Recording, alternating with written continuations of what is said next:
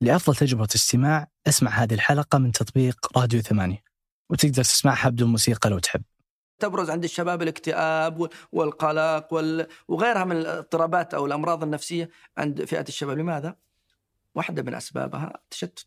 يعيش الشاب مثلا ما يعرف فين يتجه، أو يشتغل في 20 مكان وما يعرف إيش المكان المناسب له، أو أنه يعيش تشتت ذهني بدرجة أنه يقعده عن العمل، يجلس في البيت بس إيش يعني فراغ وبطالة ووحدة وما في إنجاز ما في عمل. التشتت صنع عند الشباب مشكلة في اختيار التخصصات الدراسية في الجامعة. يدخل الطالب الجامعة يدري فين يروح، يحتاج إلى أنه يركز. العمل والبزنس اليوم مثلا ريادة الأعمال أو التجارة أو الوظيفة، بعض الشباب اليوم يبغى يدخل في كل شيء. وأنت تقول التنوع يعني فخ نفسي إيه؟ يقع فيه الإنسان يقول أنا مش مشتت، أنا إيه؟ أنا متنوع. كثير من الناس المتنوعين أو بعضهم لا ظهرا أبقى ولا أرضا قطع، كل ما بدأ مشروع إيش سوى؟ وقف نص الخط، بعدين جاب الثاني وقف نص الخط.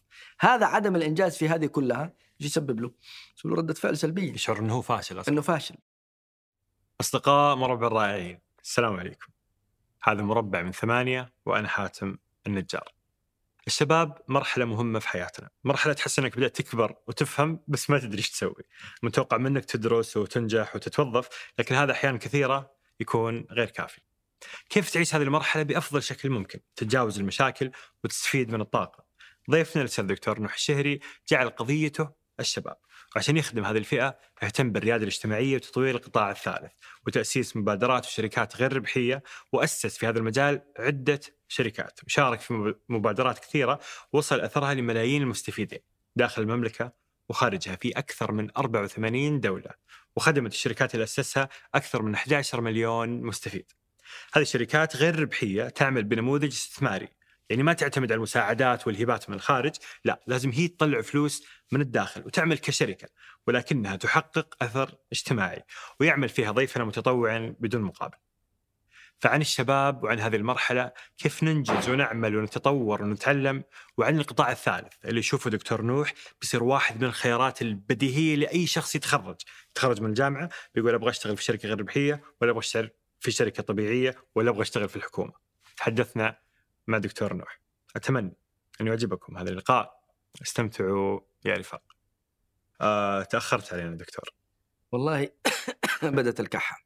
نعم. إن شاء الله ما تجي الكحة، لأن كنت في حائل قبل شهر وجاني برد ومستمر الآن. ما تشوف شر. تأخرت علينا عشان الوالد. لا الحمد لله، الله يعطيه الصحة والعافية. بس مع البارح بس في بحثنا يعني بلغنا أنك في بحثنا نقدر نقول نقطة، ويعجبني في البحوث دقتها جمالها. فيعني عرفنا عنك معلومة أنك يعني بار بوالديك إن شاء الله، الله يرزقك برهم، وأنك حتى الابتعاث فقدته بسبب ذلك. وش القصة؟ مين بلغك هذا؟ لا أنا أسأل الله أن أكون بار بوالدي، لكن الحكم هذا عند الله. والوالدان يعني هم يعني أنا أسكن معهم ويسكنون معي في بيتي، الله يحفظهم ويطيل في أعمارهم على صحة وطاعة. لا كان لي قصة، يمكن في بداية ما تعينت معيد في الجامعة، فكان يعني تعرف يعني رغبة كل شاب وطالب إنه يبتعث للخارج في بريطانيا وأمريكا ويتعلم لغة، وكذلك تعلم منهجية بحث.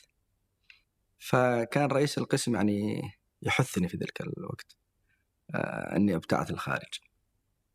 في تلك الفترة أنا بدأت دراسة في جامعة أم القرى، لأني تعينت بعد ما أخذت السنة المنهجية في جامعة أم القرى.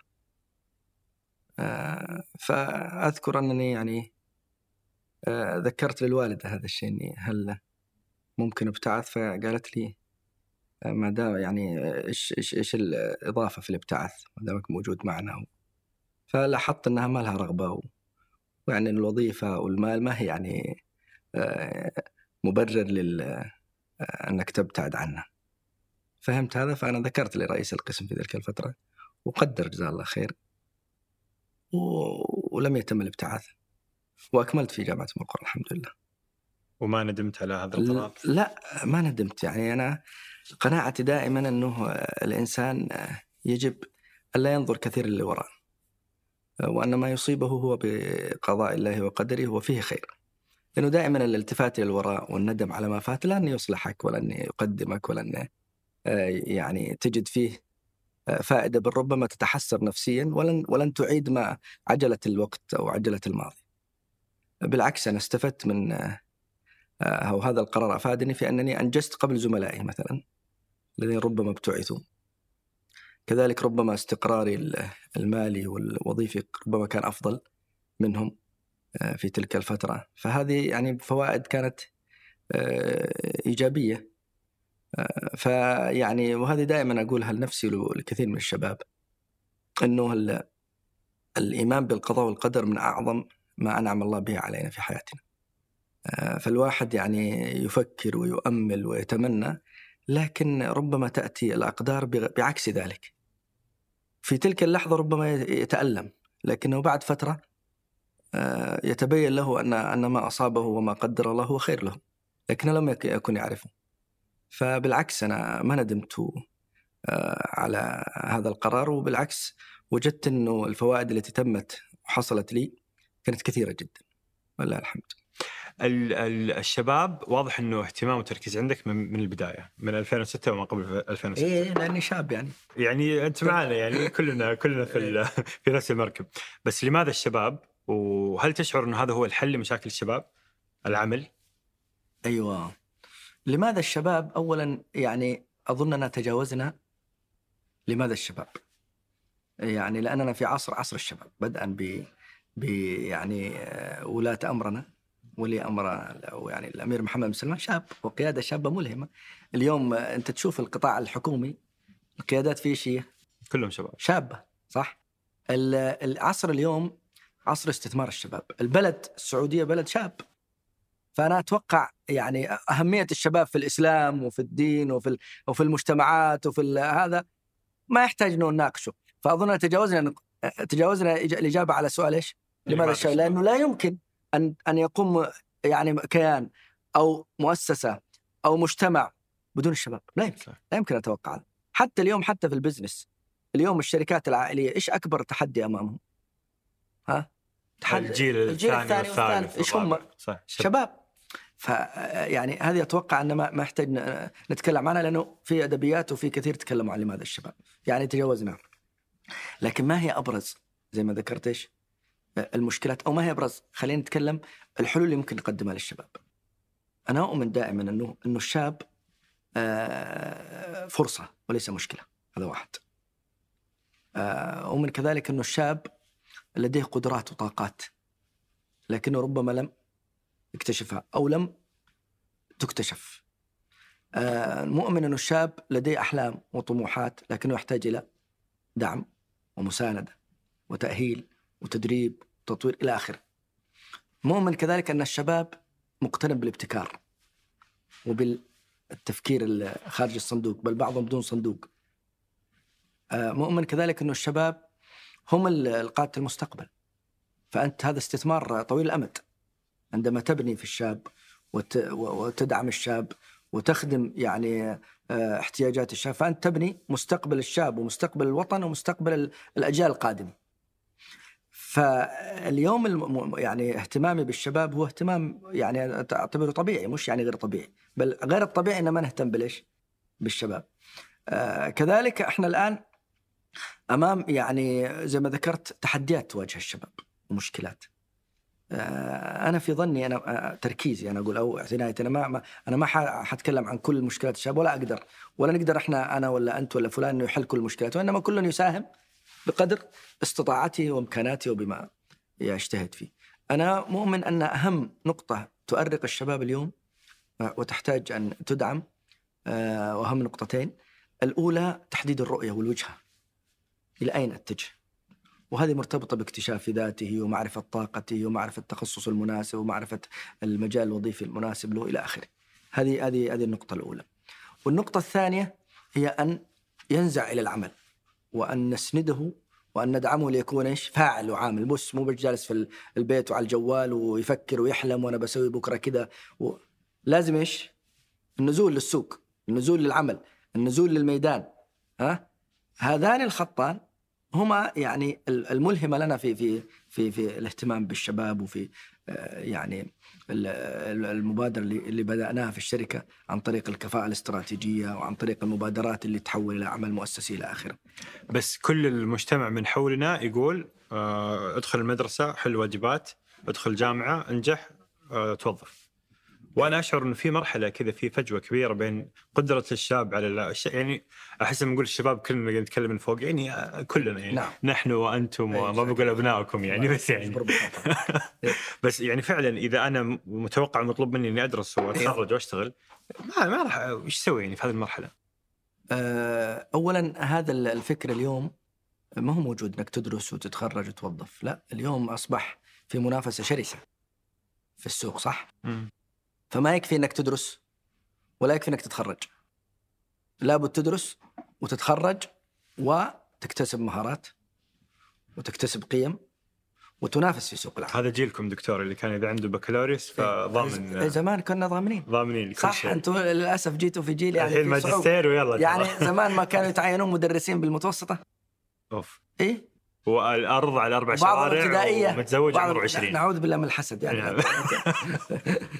لا أنا الجيل القديم كانت زي ما قلت أنت الوظيفة لأنه العدد قليل والفرص إيش كثيرة، وهذه في أي مجتمع مو بس في السعودية في كل مكان. اليوم الفرص أقل والإيش والعدد كثير، ففي مقابل هذا ماذا سيكون؟ سيكون منافسة، سيكون البقاء للإيش الأصلح للأجدر للأكفأ. فالشباب اليوم عليهم واجب ومسؤولية، ليس الدراسة فقط وليس التخرج فقط، بل ربما بعض الشباب لم يتخرج من الجامعة لكنه عنده شهادة ثانوية وعنده مهارات وتلقاه في سوق العمل أفضل من خريج البكالوريوس، في موجود هذه النماذج. المهم يعني وأنا ما لست مع حركة المهارات والشهادة، كلاهما مهمة، لكن أنا أقول اليوم يجب أن يعي الشاب يعني بأهمية تكوين نفسه وتطوير نفسه. ترى هذه مسؤوليتك يا حاتم، مش مسؤولية فلان ولا أبوك ولا أمك. من متى؟ من أمس، من اليوم.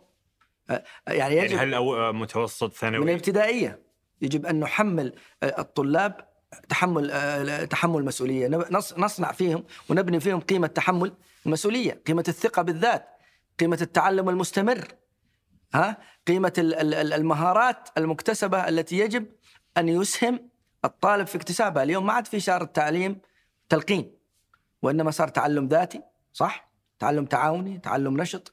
نظريات التعليم الحديثة اليوم تركز على هذه ال الأساليب. أما قضية أني اليوم أمس زمان أدرس وأخذ الشهادة وأروح أي وظيفة ويوظفوني، ما في. هذه حتجعل عند الشباب زي ما قلت تركيز أو دافع للاستثمار في بناء ذاتك، هذه جيدة وستفرز لنا الجاد وغير الجاد والمتميز وغير المتميز. وما يصير بكرة يعني أمس يمكن تقول لي والله تخرجوا 10 من الجامعة وكلهم توظفوا. طيب هذا 10 هم زي بعض؟ لا يختلفون. لكن الآن تخرجوا 100 وفي 10 وظائف، إذن سيتوظف فيها ليش الأكفأ. هذه القيمة في حد ذاتها أنا في ظني مفيدة للشاب، لأنها ترفع من إيش مسؤوليته واهتمامه. يعني إحنا نعيش للأسف في الزمن هذا وفي غيره من الأزمان، إحنا ما نبغى دائما نعمم، لكن الكسل وعدم الجدية وعدم تحمل المسؤولية، وهذه من التحديات والعواقب اللي تواجه الشباب اليوم. من أكبر مشكلات الشباب تعرف إيش هي؟ هو ذاته، أنه لا يتحمل يعني مسؤولية نفسه، ولا يتحمل مسؤولية تعلمه، ولا يتحمل مسؤولية التهيئة لوظيفته، ولا مو صحيح. فهذه واحدة من يعني إفرازات الواقع اليوم اللي ممكن نقول الجانب المضيء والإيجابي فيها. بس كيف تشوف فرصة واحد يعني الابتدائي طبعا هو التربية والنشأة والقيم وكذا، بس خلينا نقول في الثانوي عشان يعني لا نضغط بزيادة إيه؟ في الثانوي إيش سوي؟ أنا أروح المدرسة مطلوب مني أروح المدرسة وأنجح وأمور طيبة إيه؟ لا مو مطلوب منك، أنت مطلوب منك أولا في الثانوية أن تفكر ما هو التخصص المناسب لك في الجامعة من أولى ثانوي المفروض تبدأ. ولذا بدأت الوزارة مثلا تضع مسارات، طيب هذه المسارات كيف أدخلها وأي المسار يناسبني؟ هل أجريت اختبارات شخصية لي؟ هل استشرت خبراء؟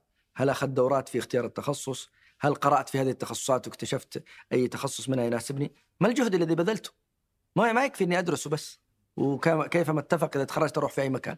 اذا تهيئ نفسك للمكان ليش الذي يناسبك في الثانويه. طيب لا يكفي ان تتعلم في الثانويه، بل يجب ان تتعلم كيف تتعلم، بمعنى ان تكتسب مهارات التعلم الذاتي. اليوم الجوال هذا مدلحين في يد كل واحد مننا، كيف يمكن نحوله؟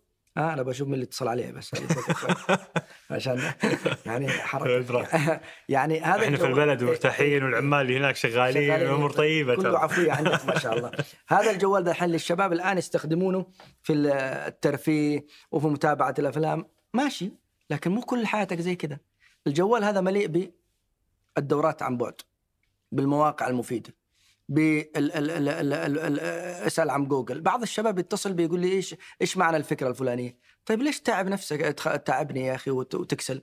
لو دخلت في جوجل تقدر تطلع لك 100 معلومة حول الموضوع هذا.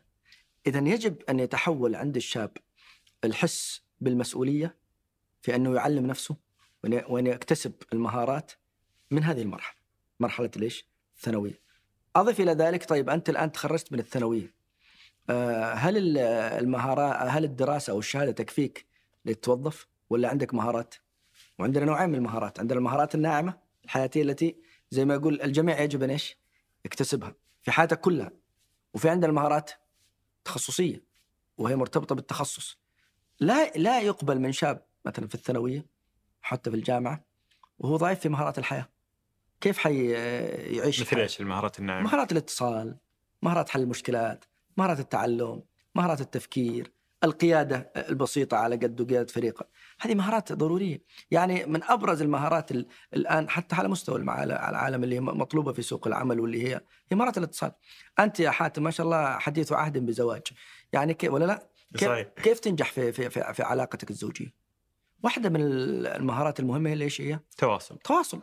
كثير من الشباب تلقاهم يتزوجون وفي أول سنة يطلق، ما يعرف يدير حياته الزوجية، ما يعرف يتواصل مع زوجته، ما يعرف يتعامل معها.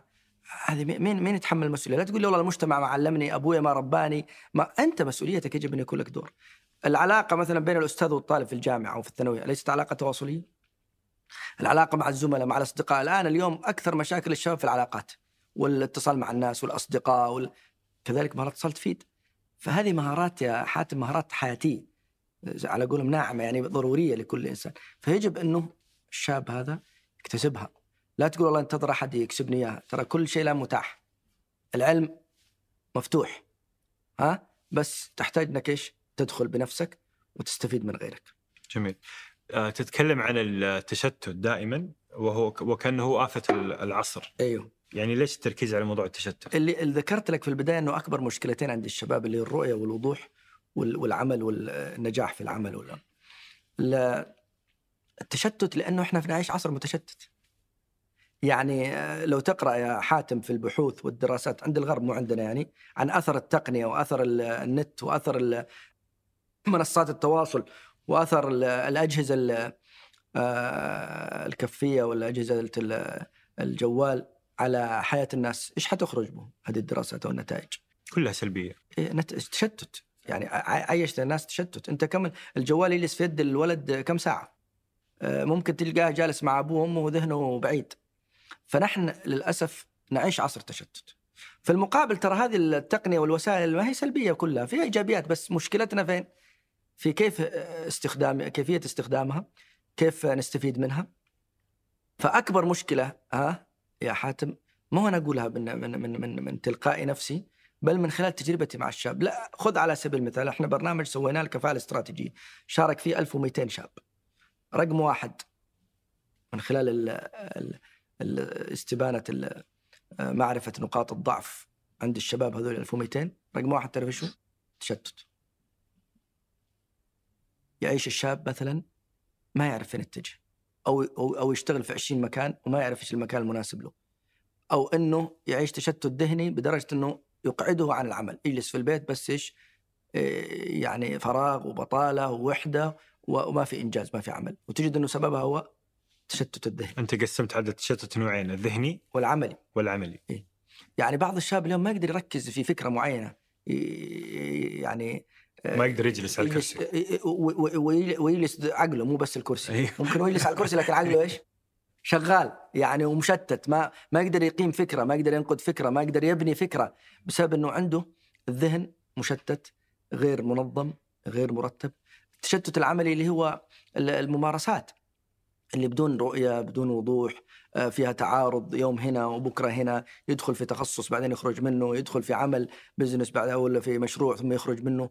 هذا السلوك التشتت لا شك انه يؤثر على الشاب، يؤثر عليه نفسيا، يضعف، وحتى يضعف الصحه النفسيه لديه، ولذا تبرز عند الشباب الاكتئاب والقلق وغيرها من الاضطرابات او الامراض النفسيه عند فئه الشباب. لماذا؟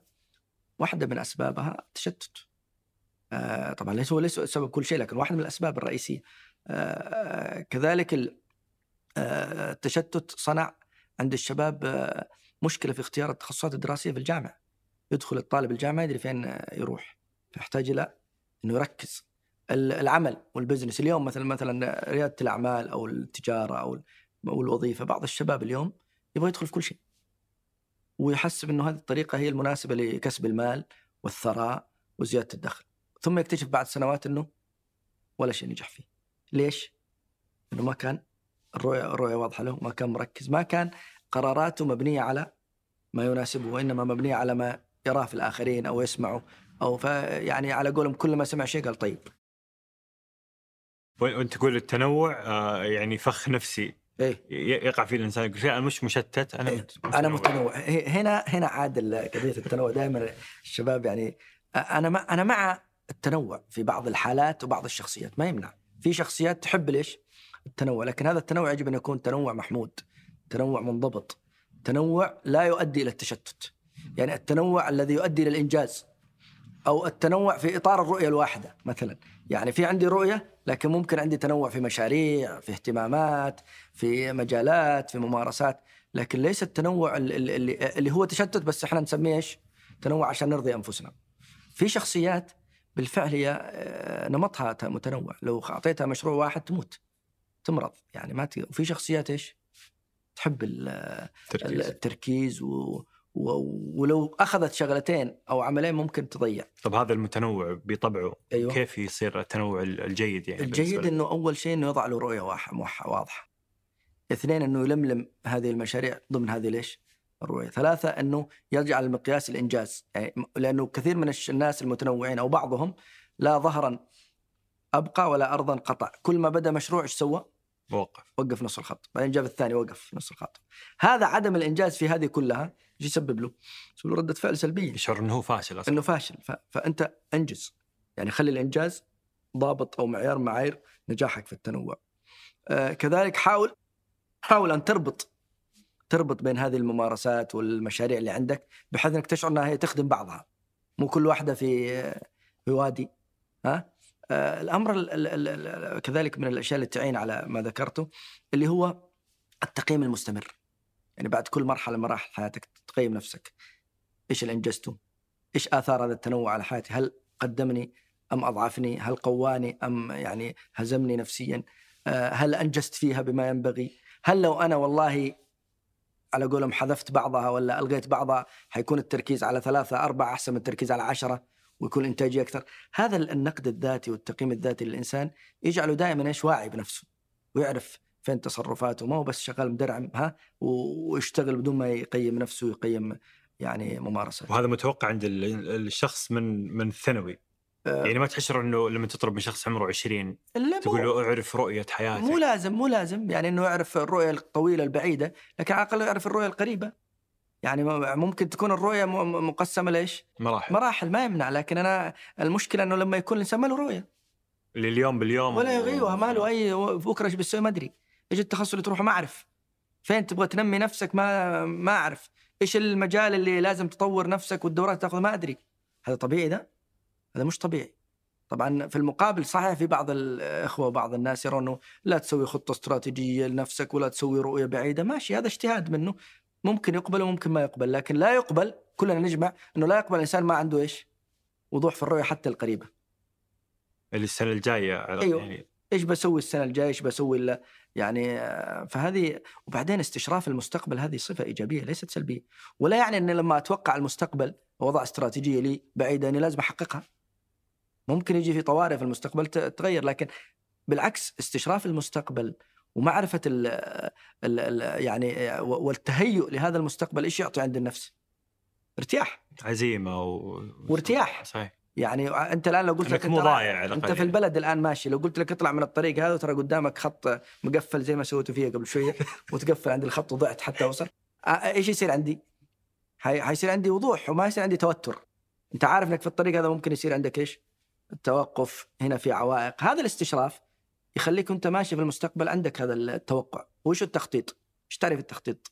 وتوقع، تنبؤ. فإيش هو الاستراتيجية؟ هو الشيء البعيد. فأنت تستشرف البعيد، ومو لازم أنك أنت إيش؟ تصله. ممكن تصله بنسبة 100%، ممكن 70%، 60%. ممكن في نص الطريق تشعر أن الرؤية هذه والاستراتيجية حقتك كان فيها إيش؟ خطأ. فإيش تسوي؟ تعيد النظر وتقيم وتغير. هذه الإدارة الرشيقة. الإدارة الرشيقة. أي الإدارة الرشيقة. عجبتك ليش رشيقة؟ والصملة، أنا عندي كلمة أحب أقولها دائما اللي هي أيوة الصملة. أيوة. يعني بالنسبة لي هذا شعار في حياتي يعني، أيوة. لأنه أي شيء بدون صملة صح ما يمشي.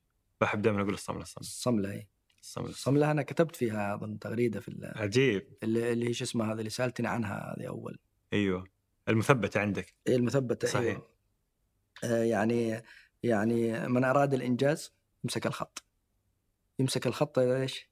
هذه الصملة، ولا يلتفت إلا متحيزا لتطوير أو متحرفا ليش؟ تغيير، لإصلاح أو فأنت ماشي. يعني أنت الآن يجب أن يكون زي ما قلت عندك خط واضح تشتغل فيه وتعمل وتسير فيه، ورؤيتك واضحة وأهدافك واضحة، وعندك الصملة اللي قلتها الجدية والشغف والالتزام والمسؤولية. وفي الطريق مو كل شوي تطالع وراء، ليتني دخلت التخصص ده، ليتني سويت هذا المشروع، وتصير كل حياتك ايش؟ تردد. طيب في الطريق ما في تحديات؟ ما في عوائق؟ فيه. ايش تتسوي؟ اما عندك ايجابيات حققتها فتعززها وتطور منها، واما سلبيات فتش تسوي؟ تعدلها وتصحح وانت ماشي تصحح وانت ماشي، لكن لا تتوقف. أسوأ شيء يواجه كثير من الشباب اليوم عدم الاستمرار وعدم الصبر، حتى في البزنس والتجارة. بعض الشباب يبدأ مشروع سنة ماشي يتوقف، ما عنده الصملة اللي قلت عليها دي. الاستمرار والصبر في الطريق الصحيح من أهم عوامل الوصول والنجاح. حتى لو في تحديات وعوائق ايش تسوي فيها؟ تجاوزها، تغلب عليها. لكن بعض الشباب أصبح مزاجي لدرجة أنه كل يوم يعني يغير. اليوتيرن عنده إيش؟ سهل جدا، يرجع بالخلف، وبالتالي هذا يصل لمرحلة يعني مرحلة إحباط، لأنه ما عنده هذا الجدية والصملة. صحيح. اللي ذكرتها. صحيح.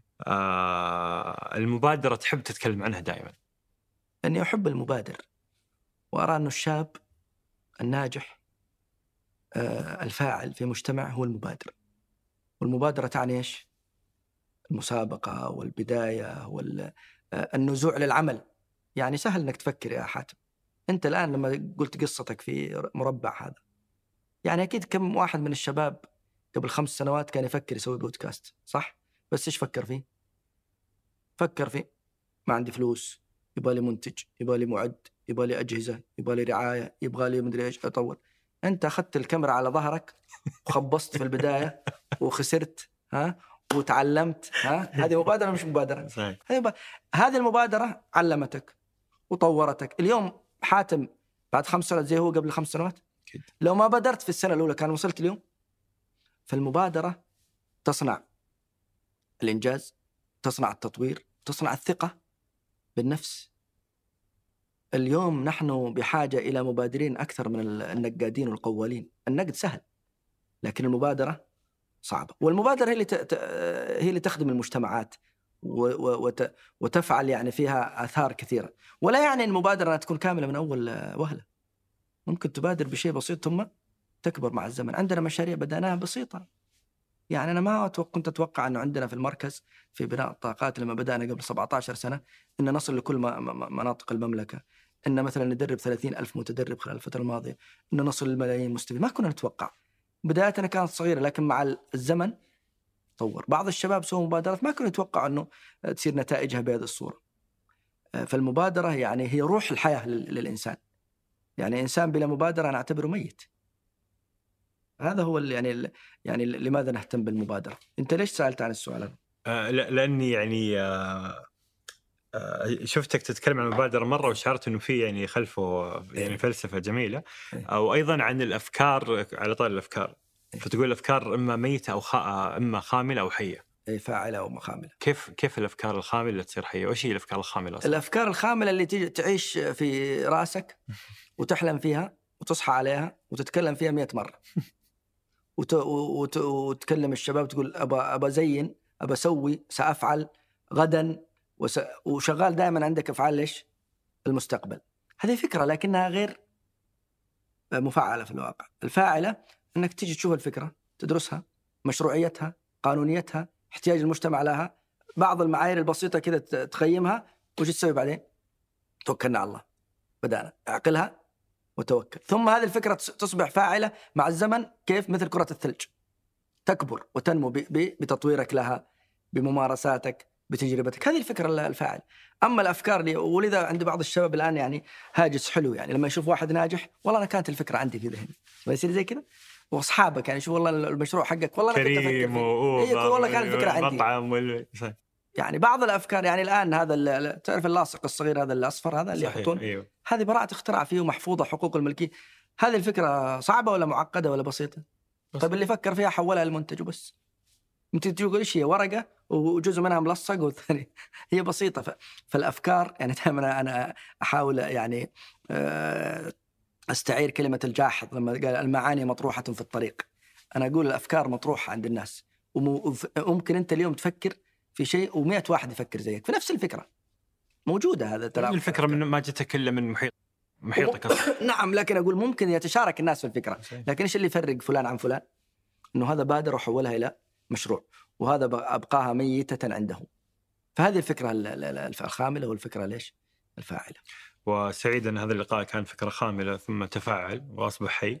وترى ما طولنا، يعني إحنا أمس تقابلنا واليوم سجلنا، لأنه يعني شعرنا أنه مبادرة، يعني مبادرة لطيفة، وخير البر عاجله. أيوة يعني جزاك الله خير. وهذا اللي أقوله يعني بعض الأحيان لما بدأنا أذكر مشروع الكفاءة الاستراتيجية، كان الشباب الفريق عندي قالوا نسوي حقيبة ونسوي دليل مدرب ودليل متدرب وعرض. قلنا يا جماعة لا، خلونا نبدأ. حددنا مواعيد الدورات الأولى وانطلقنا، ومع الزمن تطور المشروع. أذكر على قصة المبادرة يعني يمكن قديم، قبل في معهد الشاطبي تشرف عليه، وهو يعني متخصص في القرآن وعلومه. بدأنا في مكتبة كانت عندنا قرآنية، مكتبة كتب يعني، فكنا نجلس مع الفريق ايش نسوي في المكتبة هذه. فجتنا فكرة بسيطة، قلنا ننشئ وحدة دراسات ومعلومات قرآنية.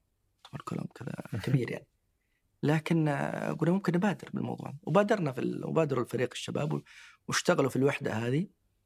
ومع الزمن الآن أصبح مركز الدراسات من أكبر المراكز في العالم، مو في المملكة. وصار فيه منتجات اللي هو يعلم معلمي القرآن. المعهد يعد المعلمين، لكن المركز جزء من المعهد. هذا مركز في الدراسات والمعلومات القرآن، أصبح عنده 20 ولا 30 مقرر دراسي معتمد في جامعات، أصبح عنده موسوعة تفسير مأثور حول 24 مجلد. كل هذه يعني لو نظرت إلى بداياتها عند الشباب اللي بدأوا فريق العمل كانت إيش؟ بسيطة ونوى بسيطة، لكنها مع الزمن كبرت. فأنا دائما أنصح وأقول يعني للشباب النزوع للعمل، البدء، حول فكرتك إلى مبادرة، لا تتوقف، ومع الزمن طورها. نعم. وإذا فكرت أنك في هذاك اليوم تسوي معهد موجود في أكثر من منطقة، ما يمكن ما راح تبدأ أصلاً. ما يمكن صح. يعني إحنا بدأنا في غرفة معهد وما كان عندنا، وبدأنا في يعني بعدد قليل، يمكن الآن صار في موظفين حول 50، وغير المنتجات وغير المشاريع، وكل الناجحين اللي عملوا كل المشاريع الكبرى في البلد بدأت بإيش؟ بمبادرات صغيرة ثم توسعت وتطورت. يعني عادة الأشخاص المتنوعين يتعبون في التعريف عن أنفسهم، ونتعب إحنا في الإعداد لهم، فما نعرف. يعني نجيك من هنا ما شاء الله لك في كل بحر قطرة هذه مدحة ولا ذمة؟ هذه يعني ما أدري أنت تعتبرها. فيعني يوم من الأيام في النحو يمكن تخصصكم أصلا في الجامعة وتدريسكم، ثم الريادة الاجتماعية، ثم القطاع الثالث، ثم كنت عملتم مستشارين في أكثر من مكان. يعني هل تجد مشكلة في هذا النمط؟ يعني احنا يمكن في أعمارنا في ناس متنوعين، أنتم ما شاء الله سبقتونا يعني قليلا. الحياة المتنوعة هذه والمليئة كانت يعني بالنسبة لك إيجاب ولا سلب؟ لا شك أنه إيجابية. يعني أنا طبعا من دعاة التركيز، والتركيز بمفهوم يعني المبدأ وليس المشروع المحدد. ومع ذلك أنا دائما أقول أن الناس يختلفون، فهناك أناس لا يستطيعون أن يعملوا أكثر من عمل واحد في نفس الوقت، وأناس يعني ربما يمرضون إذا كانوا منغمسين في عمل واحد. فالشخصيات والأنماط تختلف. المهم أن يكون الإنسان لديه رؤية واضحة وأهداف واضحة وإدارة واضحة لوقتي وحياتي وبرامجي.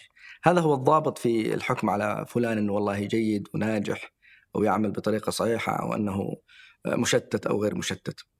بالنسبة لي يمكن ربما أنت قرأت يعني التجارب التي مرت بي أو السيرة التي ذكرتها لي، هي لا شك أنها خبرات متنوعة متعددة أثرت يعني في ظني يعني تجربتي وأفادتني. لكن لو قلت لي هل لو رجع بك الزمن إلى الماضي هل يمكن أن تقوم بكل هذه الأدوار في وقت واحد أو بنفس الطريقة؟ بس أقول لك ربما أعيد النظر في بعضها، ربما أحاول أن ألغي بعض المشاركات وأركز في بعض المشاركات، ربما أعيد النظر في التخصص مثلا الدراسي.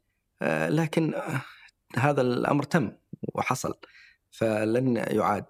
وأنا أقول للشباب دائما في بعض البرامج والدورات، ويسألوني هذا السؤال المحرج، يعني أنت الآن تدعو إلى التركيز، ولكن لما نشوف وننظر لسيرتك في الماضي ننظر أنك عندك ممارسات في تخصصك وخارج تخصصك في القطاع الحكومي، القطاع الثالث، وربما لي بعض الممارسات في القطاع الخاص. فأقول لهم هذه التجارب والممارسات التي يعني مرت بي نتيجتها هو أنني أقول لكم يجب أن تركزوا وأن تبدأوا من حيث انتهيت وليس من حيث بدأت. فهذه التجارب كما ذكرت أخي حاتم، لو سألتني هل أنت يعني خسرت من ورائها أو ربحت؟ أقول لا، أنا استفدت وربحت كثير من المهارات وكثير من الخبرات بسبب هذه التجارب. صحيح صار في منعطفات للإنسان ويصير في منعطفات الإنسان في حياته، يراجع نفسه، هل التخصص هذا مناسب له؟ هل الوظيفة هذه مناسبة له؟ هل يمكن أن يضيف على الوظيفة أعمال أخرى؟ وهذه كلها حديث ذات تمر على أي إنسان. وأنا يعني أرى أنه الإنسان الذي يؤمن بالمراجعة والنقد الذاتي المستمر فهو دائما يحاول أن يغير تغييرا إيجابيا في مساره، في حياته، في مشاركاته. وهذا شيء طبيعي، لأن التغيير هو العامل الوحيد الآن في في عالم الإنسان. أما الثبات والركود وعدم يعني التغيير وعدم التطوير وعدم التحسين فهو صفة ذم وليست صفة مدح. وهذا لا يعني أن يفهم من كلامي أنه الإنسان يجب أن يكون مشتتا حتى يتعلم ويستفيد من الخبرات. لا، يعني يمكن أن تكون يعني عندك عدة مسارات مجالات تعمل فيها لكنها منسجمة مع بعض ومتناغمة مع بعض ضمن رؤية واحدة وضمن أهداف محددة تعمل عليها. يعني دراستك في اللغة من ابتداء البكالوريوس والماجستير ثم دكتوراه في النحو والصرف. أنت لو تعرف كان تخصصي في الثانوية، يا ساتر، أنا كان تخصصي فيزياء ورياضيات في الثانوية. أنا درست في الثانوية المطورة، كما ما تعرف الثانوية المطورة. درسنا في الثانوية المطورة وكان في 4 مسارات: فيزياء ورياضيات وكيمياء وأحياء شريعة وإدارية. قبل علمي أدبي كان نظام يعني لا، بعدها فترة قررت الوزارة هذا البرنامج أو هذا الأسلوب ثم توقف، ثم الآن أظن رجع في قضية المسارات أيوه موجودة. فكان تخصصي في ذلك الوقت في الثانوية فيزياء ورياضيات، وتخرجت من الثانوية فيزياء ورياضيات، ودرست في الجامعة 1.5 سنة رياضيات، ثم حولت إلى اللغة العربية وأكملت اللغة العربية في الجامعة والماجستير والدكتوراه. وكان لي اهتمامات في تلك الفترة بالعمل الخيري والقطاع غير الربحي والعمل التطوعي، وهذا يمكن هو الذي يعني جذبني إلى الممارسات التي ذكرت أنت في الإدارة وفي الاتصال والإعلام ويعني خدمة الشباب وتقديم الاستشارات لهم. كانت يعني بوابتها هو العمل التطوعي والعمل الخيري. عجيب. عاد في العمل الخيري أو في القطاع الثالث لكم تجربة قديمة جدا من 2006 أنتم كانت بدايتكم، بس أشعر أنه الشباب كان المحور، الشباب كان الهدف. لا يعني هو العمل الخيري نوعان، الفردي والمؤسسي. يعني يمكن أنا قبل 2006 كان لي ممارسات في الجامعة أو في الثانوية أو في أعمال الأنشطة اللجان في هذه المؤسسات التعليمية، وفي كذلك في حلقات تحفيظ القرآن الكريم. لكن في 2006 يمكن ما تعنيه هو بداية إنشاء مركز بناء الطاقات، هذا عمل مؤسسي تطوعي.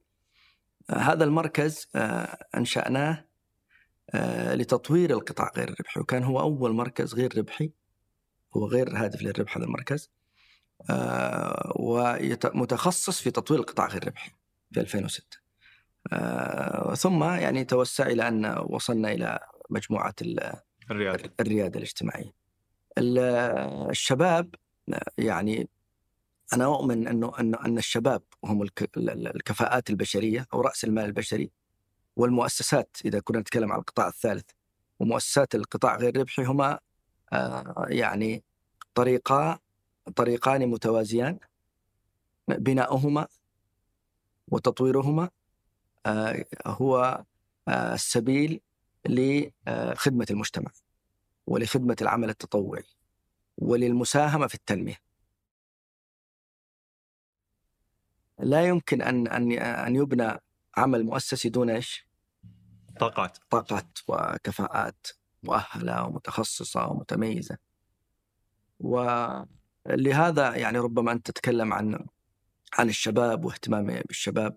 أذكر في هذه الفترة في 2006 لما أنشأنا هذا المركز، وكان هدفنا بالفعل تطوير القطاع غير الربحي، وكنا نتكلم بلغة التخطيط الاستراتيجي والهيكلة والهندرة والتوصيف الوظيفي والحوكمة. وتلك الفترة كان الحديث عن هذا الموضوع أو عن هذه القضايا قليل، وعملنا بعض الاستشارات والدراسات والبرامج التدريبية.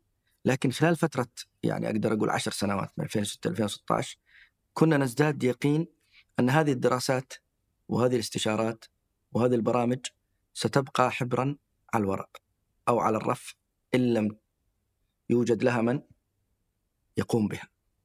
ولذا كان في تلك الفترة الجمعيات الأهلية والخيرية تسمى كان قليلة التوظيف، وكان العاملون فيها يعني غير متفرغين.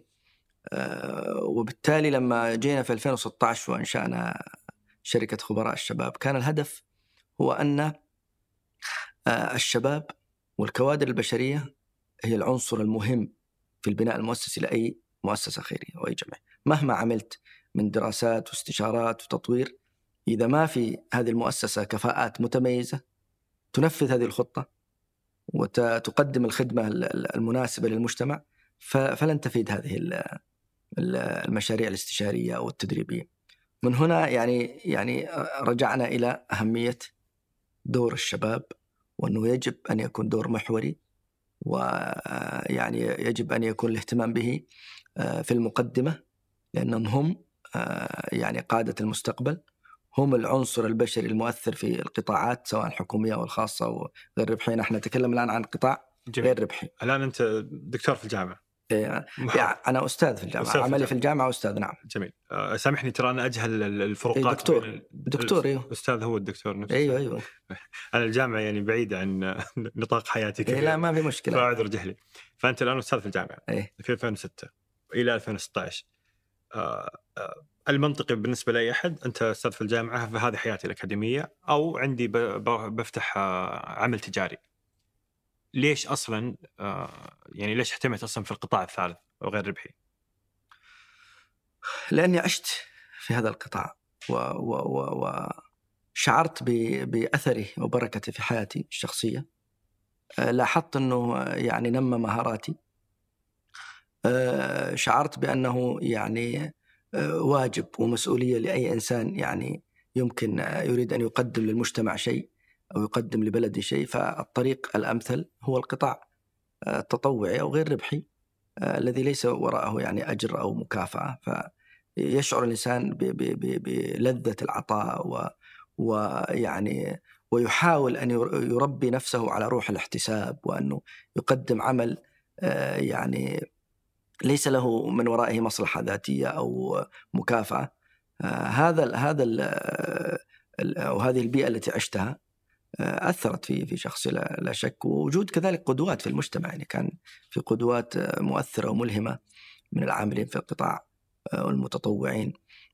كذلك يعني وجود أثر كبير لهذا العمل، يعني أنت قد تعمل في عمل تطوعي أو في مؤسسة غير ربحية بوقت قليل وبجهد قليل، لكن تجد أثره كبير، وربما يكون أثر متعدي على غيرك وعلى غير ما بعد غيرك يعني. فهذه الأسباب والمبررات هي اللي دفعتني لأني أشعر أنه هذا القطاع يعني لا أقدم له، هو الذي يقدم لي، هو الذي يعني يتفضل علي بأنه أحتسب فيه الأجر، فالإنسان ينال فيه ثواب. هذا القطاع أو هذا العمل هو الذي يتفضل علي بأني أنمي في مهارتي، وكذلك هذا القطاع هو الذي يتفضل علي بأني أنمي في خبراتي وعلاقاتي. وبالتالي القطاع غير الربحي، أنا أقول للشباب دائما، يعطيك أكثر مما تعطيه، وأنت الكسبان في الدنيا وفي الآخرة. كسبان في الآخرة لأنك تنال أجر وثواب، يعني تعرف النبي صلى الله عليه وسلم يقول يعني أحب الناس الله أنفعهم للناس. والأحاديث كثيرة في التطوع والعمل والإماطة الأذى عن الطريق كثيرة. هذا الأجر إضافة إلى ثمار وأثار العمل التطوعي على شخصيتك وعلى تفكيرك وعلى مهاراتك، لا شك أنها ستكون كثيرة جدا. التطوع احنا متعودين انه هو شيء جانبي، يعني انا عندي شغلي الحقيقي اللي يجيب لي فلوس، بعدين في التطوع. نعم، بس انت تتكلم عن تطوع مؤسسي. ايش صورته هذا التطوع في ذهنك؟ هو لا شك انه التطوع يعني الجانبي هو موجود، ويجب ان يكون موجودا. يعني كثير من الناس عندهم وظائف، عندهم التزامات، عندهم بزنس او اعمال تجاريه، يعني يحبذ ويجعل له خطا اخر يتطوع من خلاله بدون أي مقابل. لكن حنا لما نتكلم عن التطوع المؤسسي فنتكلم عن مؤسسة العمل التطوعي وانتظامه في شكل فرق تطوعية، مبادرات تطوعية، مؤسسات تطوعية، محاولة يعني جعل المتطوعين يعملون ضمن اللائحة والنظام. يعني اليوم الحمد لله في البلد صدرت لائحة ونظام خاص بالتطوع، وبالتالي نقل التطوع من عمل اجتهادي وربما يكون في بعض الأحيان عشوائي إلى عمل منظم ومسؤول وله حقوقه المتطوع وعليه واجباته.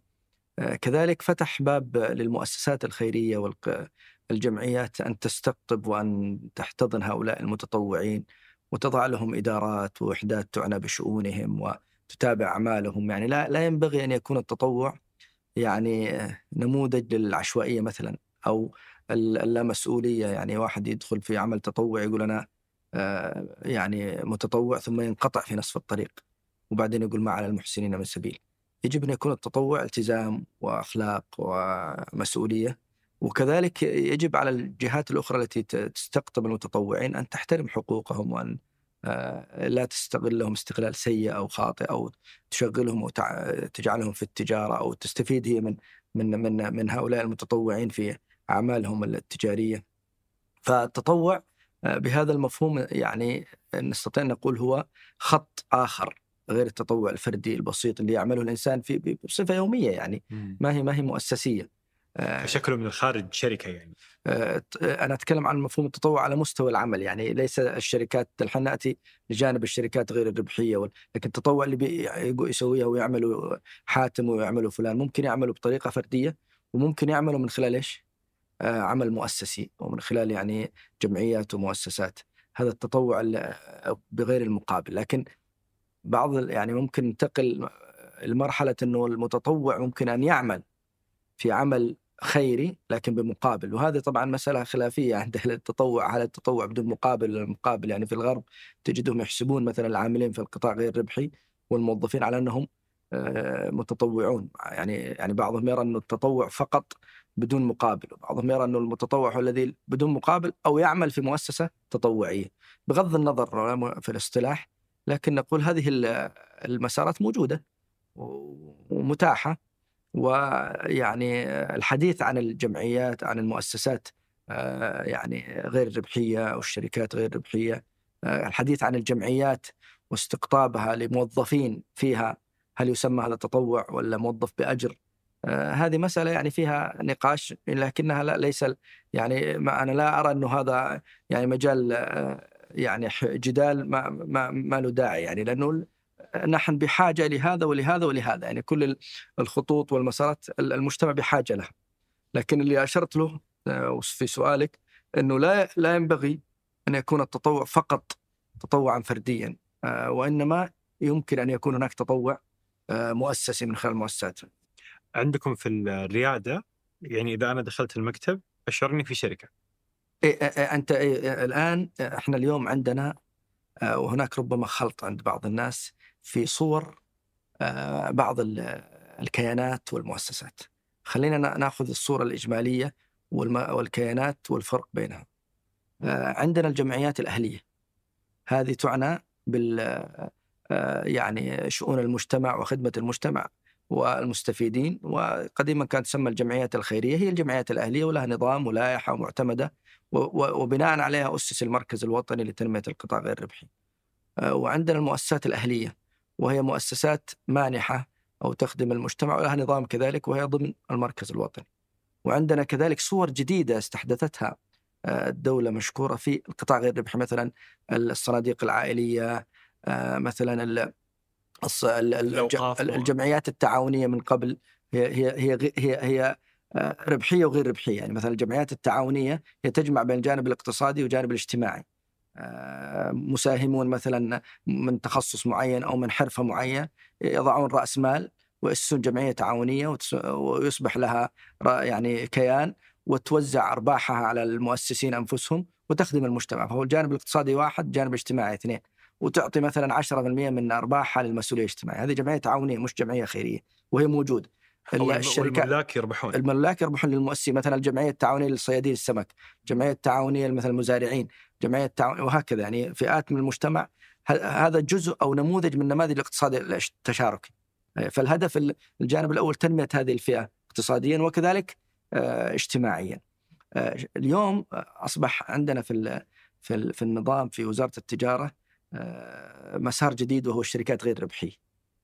هي تأخذ يعني اسم الشركة ولكنها غير ربحية، بمعنى أنه لا يعود ربح على الملاك لها. وهذا النظام صدر في هذا العام الماضي 2022، وهو مرتبط كذلك بتحديد مجالات هذه الشركات مع التنسيق مع المركز الوطني لتنمية القطاع الربحي. فصار عندنا خيارات كثيرة في القطاع غير الربحي، ليس خيارا يعني واحدا.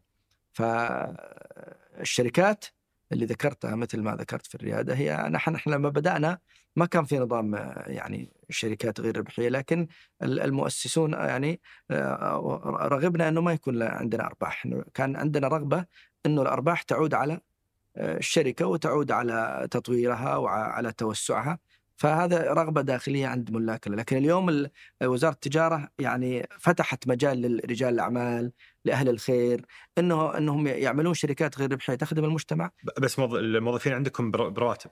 أيوة، فنظام الشركات غير ربحية بشكل كامل، الموظفين في الشركات غير ربحية موظفين برواتب، يعني لهم تأمينات اجتماعية، تأمينات صحية، مثلهم مثل أي موظف. لكن الفرق بين الشركة غير الربحية والشركة الربحية أنه العوائد الشركة غير الربحية لا تعود على ملاك ولا على مؤسسين، وإنما تعود على المجالات التي حددت في هذه الشركة ولتطوير الشركة وتوسع الشركة. وإيش نشاط الشركات هذه؟ لأنه كنت تتكلم في أحد لقاءاتك عن أنه عمل الخير لازم ما يكون مكرر في نفس أنماط عمل الخير، صدقة، الأكل، المدري إيش. يعني إحنا شوف، يعني نظام الشركات غير ربحية في ظني هو باب وفرصة كبيرة جدا للابتكار في خدمة المجتمع وتقديم خدمات للمجتمع احترافية بمقابل، ولكن العوائد غير ربحية، بمعنى أنها لا تعود على الأشخاص. يعني تعرف أنت اليوم لو فتحنا باب، تذكرت سألت قبل شوية الأوقاف، يعني جامعة هارفارد وقفية، الساعة المشهورة هذه اللي هي رولكس، هذه وقفية. صحيح. شركات، جامعات، مستشفيات في العالم وقفية. الأوقاف خط آخر من خطوط القطاع غير الربحي، وانشئ لها في الدولة هيئة العامة للأوقاف قبل 4 سنوات. هذا كذلك خط لتنظيم الأوقاف وحوكمتها والإشراف عليها وضبط مصارفها إلى آخره. فالأوقاف كذلك خط. فعندنا زي ما قلنا الجمعيات الخيرية والأهلية والمؤسسات الأهلية، الجمعيات التعاونية، الصناديق العائلية، الشركات غير الربحية، الأوقاف، هذه كلها خطوط كثيرة وغيرها متنوعة متعددة ينضمها أو يجمعها أنها تخدم المجتمع وتخدم العمل غير الربحي. فعندما نتكلم عن خدمة المجتمع أو العمل الخيري، يجب أن لا تكون الصورة فقط الصورة الرعوية التي نعرفها عن الأيتام أو عن الصدقات أو عن الفقراء أو توزيع غذاء أو كساء، مع أهمية هذا الدور وضرورة واستمراره. يعني أنا لست مع الذي يقول لك والله انتهى عصر الرعوية والآن التنموية، لا، الخطان يسيران سويا، لابد أن يبقى العمل الرعوي وكذلك العمل التنموي.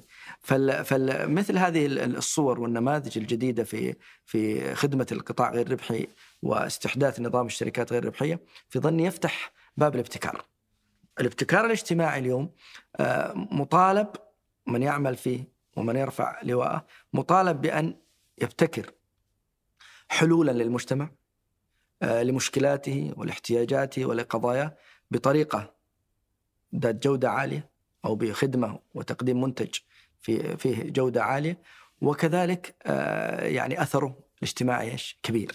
فهنا يأتي دور مثل هذه الشركات التي أتمنى بالفعل إذا انتشرت وتوسعت في البلد أن ترفع هذه القيمة وهذه الراية، وهي راية الابتكار، وأن لا يكون القضية فقط تقليد، وإنما والله حطيت صورة ولا غيرت اليافطة ولا هذا ونفس العمل ونفس الشغل، أو كررت التجربة اللي موجودة في الجمعية الفلانية أو في العمل الفلاني. لا، يجب أن يكون عندنا مساحة من الابتكار والإبداع عند أهل الخير والراغبين من أهل التخصصات المختلفة. إحنا العمل الخيري ليس يعني مختزل ولا مقتصر على تخصص معين ولا على نوعية من الناس معينة، يجب أن الجميع، أي مسلم يستطيع أن يشارك في العمل. الناس معينة تقصد المطاوع، يعني أي شخص. يمكن يكون هذا بعض الصور التي كانت ربما قديما عند بعض الشباب، قد يرى أنه والله هذه الجمعية وهذه المؤسسة خاصة بشكل، مع أن أنا ماني مع مسمى مطوع بالشكل أو بالمظهر، لأنه الالتزام أو الاستقامة والإسلام عموما، ومفهوم الإسلام والإيمان مرتبط بقيم وأخلاق وإيمان وجوارح ومظاهر، فلا ينبغي أن نحصره في شكل معين أو في تطبيق سنة معينة أو واجب معين. هذا المفهوم يعني بصراحة يعني قسم المجتمع، يعني وجعل بعض الشباب اللي فيهم خير وفيهم رغبة في عمل الخير ربما يحجم عن دخول بعض المؤسسات والجمعيات، لأن يقول هذه مثلا مؤسسة خاصة على قولك بالمسمى المطوع. هذا مو صحيح. المطوع أنت تكون مطوع وأنا وفلان إذا قلنا المتطوع بمعنى أنه يعمل طاعة ويخدم المجتمع. أما بنفس المصطلح التصنيفي الإقصائي للمجتمع، هذا خطأ ولا ينبغي أن يكون. فأرجع أقول أنه فرص الابتكار اليوم لتقديم عمل تطوعي ومجتمعي يعني نوعي كبير واسع. أبغى أتخيل إيش شكل هذه الشركات والعمل التطوعي اللي في بالك، اللي يدخل فلوس وتوظف ناس. بس ما أحتاج أتخيل أنه ما شاء الله عندكم تجارب عديدة في شركة الريادة الاجتماعية. مثلا هذا نموذج أنت ذكرته، حكيني عن قصة الريادة والشركات اللي نشأت منها. يعني هذا النموذج هو بدأ كما قلت لك من عام 2006 في مركز بناء الطاقات، مركز كان الهدف منه لما أسسوه وأسسناه للتدريب والاستشارات، كان هدف منه هو خدمة الجمعيات الخيرية في جانب تطوير البنية المؤسسية والبناء القدرات والكوادر. لأن كنا في تلك المرحلة بحكم يعني علاقتي ببعض الجمعيات، سواء كنت عضو مجلس إدارة أو يعمل فيها، كنا نشعر أنه في ضعف وفي خلل في البناء المؤسسي عند بعض الجمعيات، ولا تستطيع الجمعيات لوحدها أن تسد هذا الخلل. فإنشأنا هذا الكيان ليكون مركز متخصص ويكون غير ربحي، حتى ما يكون هدفه البزنس والتجارة، وإنما يكون هدفه تحقيق الأثر وهدفه تطوير الجمعيات. هذا أنا دائما أقول للأخوة في الشركة، عندنا إحنا معيارين للنجاح: الجودة في تقديم الخدمات والمنتجات، والأثر الذي نحدثه. الربح والفلوس هذا شيء رقم ثالث مو هدفه لمؤسس ولا لمالك، وإنما هدفه تطوير هذين الخطين. فلما بدأنا هذا المركز كان بالفعل كثير من الجمعيات يعني بالنسبة لها مصطلح التخطيط الاستراتيجي أو الهيكلة أو التوصيف يعني جديد، وبالتالي يعني كان في صعوبات وتحديات، وهذا مركز غير ربحي وتبغى يعتمد على نفسه ويحقق استدامة، فكان في تحدي، وهو ولا يقبل تبرعات لأنه تجاري ليس جمعية ومركز، وبالتالي لابد أن يقدم خدمات وهذه الخدمات بمقابل، وهذا المقابل ايش يسوي؟ يعود على تطوير هذا الكيان هذا فيه موظفين، فيه إيجار، فيه مصاريف تشغيلية. كيف تأتي إيراداتها؟ إلا من خلال بيع الخدمات والمنتجات، ولا يقبل تبرعات، لا يقبل طبعا يعني، ولا يجوز له أن يقبل بنك، مو يعني تبرعات بنك من اللي يسمونه المسؤولية الاجتماعية، لا ما تقبل المسؤولية، لا ما نقبل، ولا يجوز أصلا النظام ما يقبل. هذه شركة تجارية. الشركات الغير الربحية اليوم تقبل، شفت التنظيم التشريعي الجديد إيش فائدته؟ أيوة الشركات في 2006 ما في نموذج شركة تجارية، احنا نقدم خدمة للجمعية والخدمة بمقابل، والمقابل هذا يطور إيش؟ الشركة ويصرف عليها. طيب التحدي فين يا حاتم؟ أنك تقدم خدمة نوعية وذات جودة وتشتريها الجمعيات الخيرية حتى تستمر. طيب الجمعيات ما عندها قدرات أنها تدفع فلوس على خطة استراتيجية ولا على، تقول أنا ما عندي فلوس أدفع رواتب، فصار في إيش؟ تحدي. فيه مساهمة في تلك الفترة ساهمت في نجاح هذا المركز وغيره اللي هي المؤسسات المانحة والمسؤولية الاجتماعية، أصبحت هي الركن الثالث. المؤسسات المانحة تريد أن تدعم الجمعيات، مثلا تريد أن تبني قدراتها وكفاءاتها وتدربها، لكن الجمعيات ما هي قادرة عنها تدرب نفسها، فيجي الشريك الثالث اللي هو المركز هذا وغيره، فيصير مثلث المانح والمنفذ والمستفيد. فهنا يعني تحقق هذا يعني هذه الصورة استدامة نوعا ما لهذا المركز، مع قناعتي في تلك المرحلة وإلى اليوم أنه يجب أنه أي مركز حتى لو كان غير ربحي لا يعتمد على المؤسسات المانحة التي هدفها الدعم وليس هدفها شراء الخدمة، وإنما يجب أن ينافس وأن يقدم خدمة تستحق إيش؟ مثل إيش؟ تشترى يعني مثل إيش؟ أنت الآن يا حاتم أنا في مركز تدريبي وغير ربحي، أبعطيك دورة مثلا في تنمية مهاراتك في التقديم والإعداد والإعلام، وهذه الدورة يعني غير ربحية لكنها بمقابل. إذا أعطيتك الدورة باحترافية حتدفع فيها 2000 3000 4000 بدفع، خلاص هو هذا. لكن لما أجيك أقول لك والله بعطيك دورة قيمتها مثلا كذا مبلغ لكنها ضعيفة، مقدم ما هو ضعيف ما هو جيد، الدورة ما احترافية، ما حد يدفع. فالفكرة هي هذه اللي يجب النموذج إنه يعني يكون عند اللي يعمل في القطاع غير ربحي، إنه مو عشان أنا غير ربحي الخدمة تكون سيئة أو ضعيفة، ولا يعني إن أنا قطاع غير ربحي إني أقبل تبرعات، لا أقدم خدمة وأبيعها وبمقابل. طب هذا صرت شركة عادية يعني وين جزء العائد فين يروح؟ أنه يرجع يطور هذا ونشاطي كشركة، والنشاط إيش هو؟ تدريب والتعليم في خدمة المجتمع، خدمة الأثر اللي يحدثه هذه الخدمات والمنتجات هي أثر اجتماعي، فهذه اكتملت فيها أركان الخدمة المجتمعية. ومؤسسة هذه الشركة على أن لا تقدم إلا دورات تخدم المجتمع، دورات مو تجاري مثل أي موضوع، لا هي حسب استراتيجيتها أنها تركز على احتياجات المجتمع، تطوير القطاع.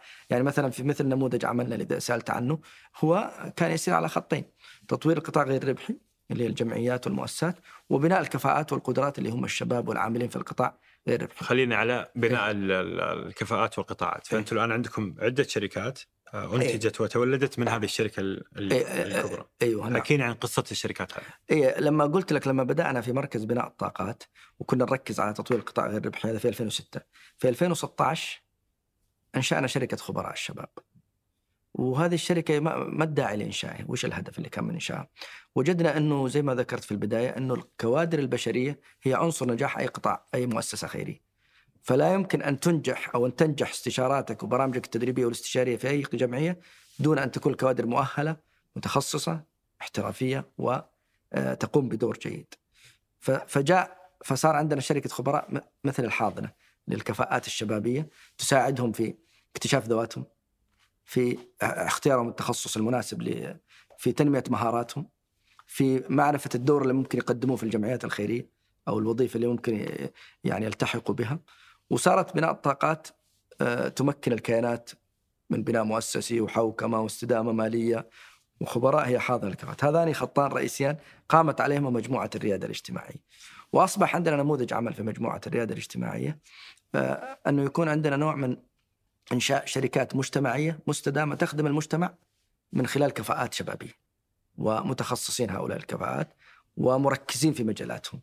وبدأ عاد يعني قصة إنشاء هذه الشركات التابعة لمجموعة الريادة الاجتماعية، هدفها الأساس زي ما قلنا خدمة المجتمع وإيجاد أثر اجتماعي، وتقدم خدمة بحيث تضمن لها الاستدامة المالية، ويقوم عليها من كفاءات شبابية متخصصة واحترافية. هذه يعني هذا نموذج عمل. ولذا أي كفاءة كان بدأت معنا في المشروع كان تبدأ بمبادرة مجتمعية تحتضن في خبراء وتدعم هذه المبادرة.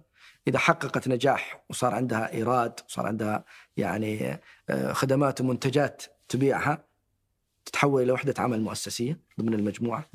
نجحت تتحمل إلى شركة رشيقة، توسعت تنتقل إلى مرحلة أنها تصير شركة رشيقة، فرع من هذه المجموعة الريادة. ليش نقول شركة رشيقة؟ بحيث أنه الكفاءة هذه تتكلم بلغة البزنس، لكن هدفها إيش؟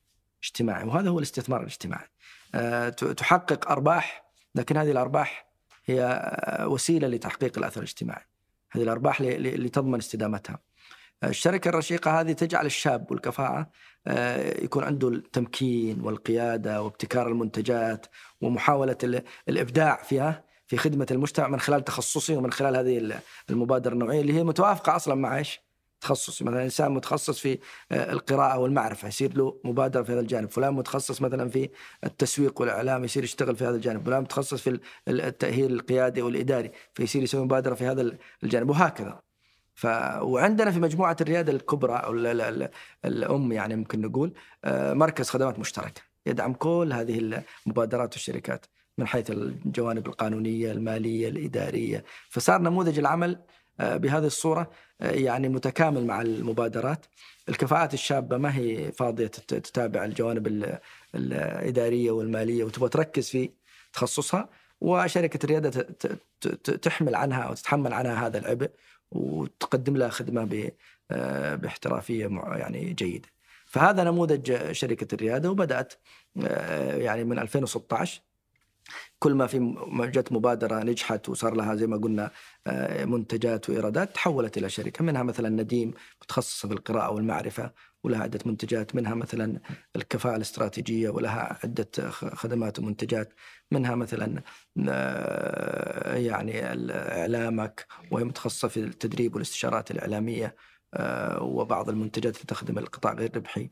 أطلقنا الآن مؤشر الظهور الإعلامي للمنظمات غير الربحية، وهذا يعني بالتنسيق مع مجلس الجمعيات الأهلية يخدم القطاع غير الربحي ويرفع مستوى العاملين في إعلاميين، وكذلك يرفع مستوى المنظمات في ظهورها الإعلامي بحيث يكون بطريقة مهنية واحترافية. كذلك عندنا إدارة المشاريع التنموية، مبادرة الآن حتصير ممكن يعني شركة في السنة الجاية. برضو عندنا كان نشر معرفي ودار متخصصة في النشر المعرفي. وأيضاً عندكم المناهج اللي موجودة في الجامعة الآن، هل هي جزء من الريادة؟ أيوه، هذه جزء من بناء الطاقات. يعني عندنا يعني النشر المعرفي، يعني عندنا ترجمة لبعض الكتب وإصدار أدلة. من الكتب اللي ترجمناها إدارة المنظمات غير الربحية لبيتر دراكر، وهو يعتبر أبو الإدارة في العالم، وهذا الكتاب مخصص لإدارة المنظمات غير الربحية. عندنا كتب في التسويق، في الإدارة المالية، في المقارنات المرجعية، في تقييم الأداء. وهذا المناهج الموجودة الآن في الجامعة تدرس. هذه مقررات بعض الجامعات المهتمة بإدارة المنظمات غير الربحية، مقررات هذه الكتب، مثل جامعة حائل عندهم ماجستير إدارة المنظمات غير الربحية، بعض الدبلومات، بعض الدورات تقرر هذه الكتب المترجمة أو الأدلة. عندنا برضو خط ثاني عندنا اللي هو الأدلة، عندنا دليل الاستدامة المالية، يعني هذا دليل يعني أطلقناه من 2018، يعتبر أول دليل في العالم العربي متخصص في الاستدامة المالية للقطاع غير الربحي، ويدرب الموظفين الاستدامة في الجمعيات عليه، وفي عدة معايير ومؤشرات تقيس فيها الجمعية كيف استدامتها وغيرها من الجوانب. هذه كلها مجموعة، يعني ما ودي نطيل في تفاصيلها، لكن خلينا ذكرتها كأمثلة بناء على سؤالك لأنه تبغى تفهم النموذج العمل. أكيد. نموذج العمل شركة الريادة بهذه الطريقة. وطبعا احنا نشوف منتجات الشركة، يعني أنا ما كنت أعرف قبل هذا اللقاء الشركة والجيش الخفي، بس كنت أشوف المنتجات من برا. يعني أنتوا وصلتوا إلى 11 مليون مستفيد. نعم. أظن في آخر إحصائية رفع. نعم. فمثلا نديم نديم كيف يعني مثلا يطلع فلوس وهو شركة ربحية غير ربحية نديم هذا نموذج، يعني نموذج لمبادرة معرفية مهتمة بالقراءة نشر الثقافة، تم احتضانها في 2016 و17 في خبراء الشباب بإدارة الأخ الفاضل الدكتور عبيد الظاهري، وهو يعني متخصص في القراءة، هدفه خدمة المجتمع من خلال القراءة، لكنه ما يستطيع ينشئ شركة ولا يقدر يشتغل في يعني إدارتها والنواحي المالية والقانونية هذا الجانب، فتخصص في يعني خدمة المجتمع من خلال مبادرات معرفية ثقافية قرائية، وفيه لها عدة يعني منتجات يمكن تشوفها زي مونسوت زي قراء الجرد زي أريكا والكتاب وغيرها، يعني منتجات كثيرة أنجزوها خلال الفترة الماضية. في 2018 صارت وحدة عمل مؤسسية في شركة يعني خبراء، ثم في 2019 صارت شركة اسمها نديم. هذه الشركة انتظمت فيها هذه المنتجات وأصبحت تجيب إيرادات. كيف تجيب إيرادات؟ أيوة، تبيع منتجاتها. يعني الآن مثلا من ضمن المنتجات الجميلة اللي عجبتني مثلا منتج مثلا التخطيط الشخصي لطالب العلم، مثلا سوى منتج لبعض طلبة العلم اللي يبغى يطور نفسه ويصير عنده خطة شخصية، ويقدمون هذا المقعد بمبلغ معين ويشارك فيه، هذا المبلغ يعود على الشركة. مثلا الإنجاز البحثي، عندهم برنامج استهدفوا فيه طلاب الدراسات العليا في المملكة مثلا، تعرف كثير من طلاب الدراسات عندهم مشكلة في إنجاز أبحاثهم، يتأخرون في الماجستير في الدكتوراه، فسووا برنامج ينمي مهاراتهم في الإنجاز في الكتابة، يعطيهم بعض المهارات اللي يحتاجونها، يحفزهم، يسوي لهم نموذج متابعة بحيث ينجزون. هذا منتج يخدم فئة، ولذا هذا نموذج للابتكار اللي قلته قبل شوي. احنا يعني أول ما بدأت موضوع القراءة والمعرفة كان بعض الزملاء يقولوا هذا المشروع ما حيجيب فلوس. لا، ممكن يجيب فلوس، ما في شيء ما حيجيب فلوس. وأنا عندي الأرقام إيه؟ طبعا ما راح أقول أرقام بس يعني ما شاء الله تبارك أرقام طيبة إيه؟ مرة في إيرادات للشركة هذه ولها من خلال منتجاتها، ويعود وتعود على يعني على تطوير المنتجات. فإيش الدرس اللي ممكن نأخذه من هذا النموذج وغيره من النماذج؟ إنه باب الابتكار الاجتماعي مفتوح، إنه المجتمع بحاجة إلى خدمات نوعية وممكن يدفع فيها فلوس، إنه أنت كشركة غير ربحية تستطيع أن تنافس الشركات الربحية وأن تقدم منتجات جيدة وتحقق إيرادات. الأمر الرابع إنه يعني أنه الجانب اللي يعني أقدر أقول البرامج أو المنتجات أو الخدمات التي تنبع من احتياجات المستفيدين سيكون لها أثر وطلب في السوق. لكن تسوي لي برنامج ومنتج في وادي والناس في وادي، فأنت حاول أن تحرص على بناء منتج وخدمة يحتاجها المستفيد.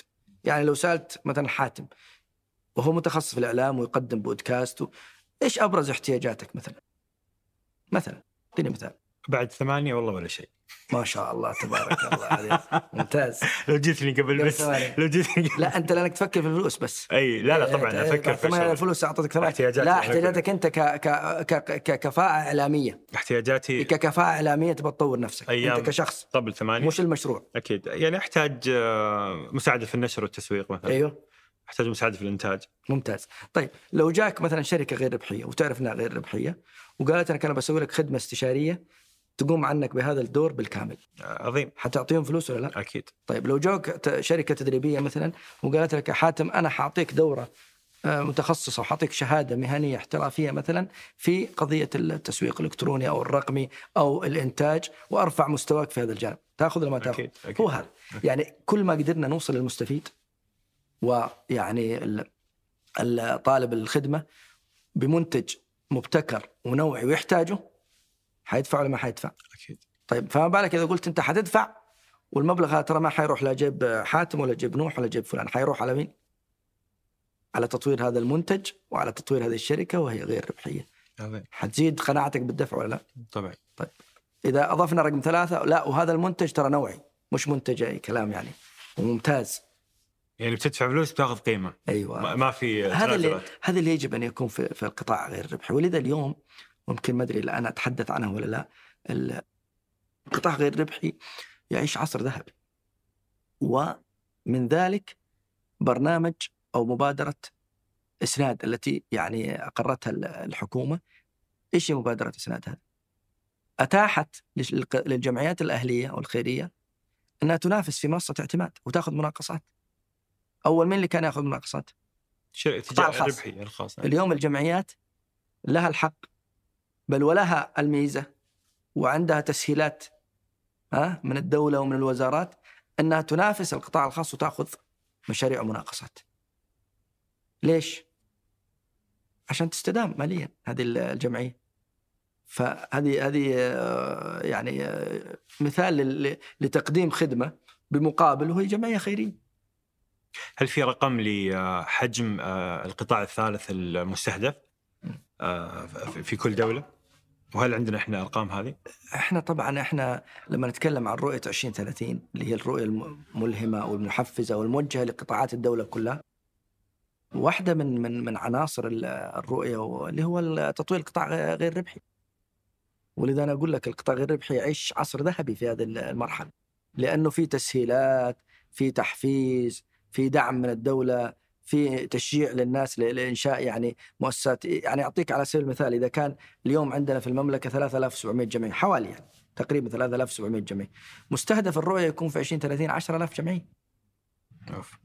مستهدف الرؤية أنه الجمعيات أو القطاع غير الربحي يساهم في الناتج المحلي بما نسبته 5%. طيب هذا كم يبغاله من مبادرات ومشاريع وشركات غير ربحية إلى آخره وتدخل في هذا المؤشر؟ فمؤشرات الرؤية ومستهدفاتها رفعت ودفعت القطاع غير ربحي للمساهمة، المنافسة، يعني الاحترافية وللعمل وللتخصص والتنوع. فيعني القطاع غير الربحي قلت لك بهذه المسارات المتخصصة اللي ذكرتها في البداية يعيش يعني مرحلة ممتازة جدا. يجب على العاملين في القطاع غير الربحي أن يستثمروا هذه المرحلة لخدمة المجتمع وأن يكونوا على قدر المسؤولية. يعني بيجي الخريج يقول بتوظف في شركة والقطاع الربحي. المفروض أنه القطاع غير الربحي يبدأ ينافس الآن، ويمكن أن ينافس حتى بالرواتب، حتى بالميزات وهذا المفهوم اللي كان قديما عند بعض الشباب أننا نشتغل في جمعية خيرية. اليوم هذا بدأ يتغير هذا المفهوم. ليش يتغير؟ لأنه هذه الجمعية أصبحت مؤسسية. مو كل الجمعيات طبعاً، نتكلم عن جمعيات المتميز. أصبحت مؤسسية، أصبحت مستدامة، عندها أصول. فالموظف ما يخاف إنه اليوم يعطوه راتب بكرة ما يعطوه راتب. أصبحت عندها بيئة يعني محوكمة في واجبات وفي مسؤوليات وفي التزام وفيها في شفافية في إفصاح. أصبح عندها سلم رواتب واضح، تطوير مثلاً للموظفين. أصبح عنده بيئة جميلة. أنت لما تشتغل في عمل أجر وأجرة. تخيل أنت حاتم تشتغل في جمعية ترعى الأيتام مثلا ولا ترعى القرآن، وراتبك عالي وراتبك كويس ومستقر وظيفيا، مستقر وسعيد وجاي تشوف أثرك.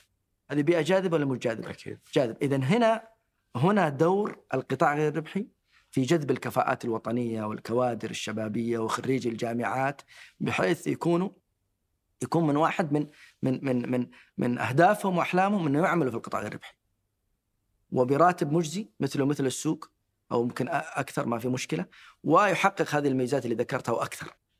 سيجذب ولا ما سيجذب؟ وهذا متى بنوصل هل الآن موجود؟ الآن موجود، موجود الآن، موجود الآن. شوف أنت خذ إحصائية من المركز الوطني كم عدد السعوديين مثلا في القطاع غير ربح الجمعيات، كم عدد رواتبهم. بل الدولة تدعم المدير التنفيذي بنصف الراتب، المحاسب بنصف الراتب، بعض المؤسسات المانحة تدعم بعض الجمعيات برواتب. يعني احنا عندنا الآن مشروع بنسويه في حائل إن شاء الله قريبا بالتعاون مع مؤسسة العجيمي، تمكين الكفاءات الوطنية والشبابية في الجمعيات الأهلية في منطقة حائل بشراكة مؤسسات مانحة، بشراكة بعض المؤسسات اللي تدعم التوظيف. إيش هدف المشروع؟ هو أن نوجد في هذه الجمعيات كوادر وطنية شبابية متخصصة يعني مستقرة وظيفية، بحيث تسهم وتساعد الجمعيات في تحقيق أثرها المجتمعي. بدون يا حاتم جمعيات بدون كفاءات مستقرة ما يمكن تنجح. التطوع مهم لكنه رافد، ما هو رقم واحد يعني تعتمد عليه في كل عملك المؤسسي بالجمعية. لابد أن يكون في موظفين وفي متطوعين، لكن إذا ما في يعني هذا الجناح الأول قد تضعف بعض الجمعيات في تحقيق دورها وأثرها. فلا شك اليوم يا حاتم الشباب يعني عندهم فرص وظيفية كثيرة في القطاع، وأتوقع المستقبل سيكون أكثر. عظيم. هل في يعني منصة معينة، يعني وين نلقى هذه الوظائف؟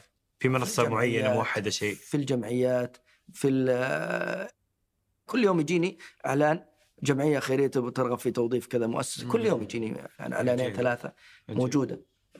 يعني أتمنى أن يكون إحنا عندنا منصة الآن انشأناها وبدأنا فيها، منصة توظيف الكفاءات في القطاع غير الربحي، بدأناها بجهد فردي يعني بسيط للشركة، ونتمنى أنها تكون يعني منصة يعني وطنية أو كبيرة، بحيث أنها تكون نافذة للاطلاع على الفرص الوظيفية في الموضوع هذا. لكن ممكن المركز الوطني أتوقع الآن يقوم بدور في هذا الجانب، التمكين والتوظيف في القطاع الربحي. الآن في 1/1/2023 دشن صندوق دعم الجمعيات، صندوق دعم الجمعيات هذا مخصص لدعم المؤسسات الجمعيات الخيرية بمنح من ضمنها التوظيف. موجود، ممكن لو اطلعت على موقعهم موجود المسارات المنح ومنها التوظيف. ولذا أنا أقول لك القطاع غير الربحي اليوم يعيش إيش؟